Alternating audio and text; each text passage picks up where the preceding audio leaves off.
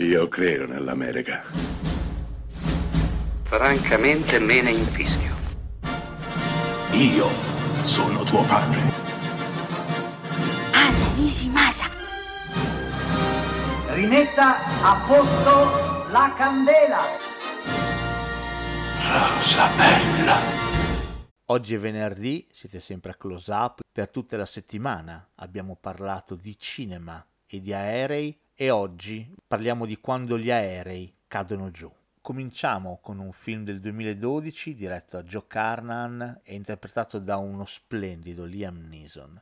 Sto parlando di The Grey. Neeson è un disilluso cacciatore che pattuglia i perimetri di un impianto industriale in Alaska, nell'estremo nord degli Stati Uniti. Tiene lontano i lupi, Beh, preso un piccolo aereo che dovrebbe riportarlo nella città più vicina insieme a una serie di lavoratori, l'aereo purtroppo cade sulle montagne a un incidente.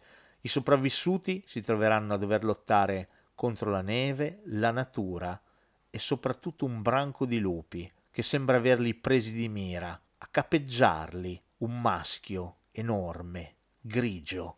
Da qui il titolo di questo splendido film.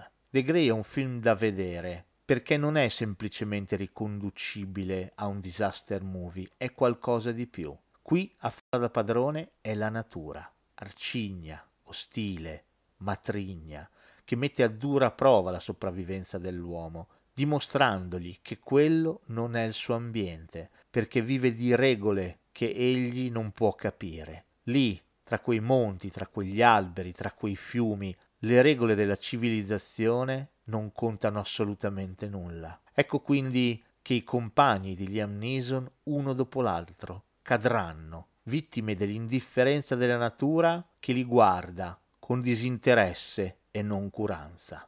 De Grey è tutto qui, una lotta impari tra la razionalità umana e l'iperrealismo naturale, che tutto domina e tutto può. Una splendida lezione di umiltà per Liam Neeson e compagni, ma anche per noi spettatori.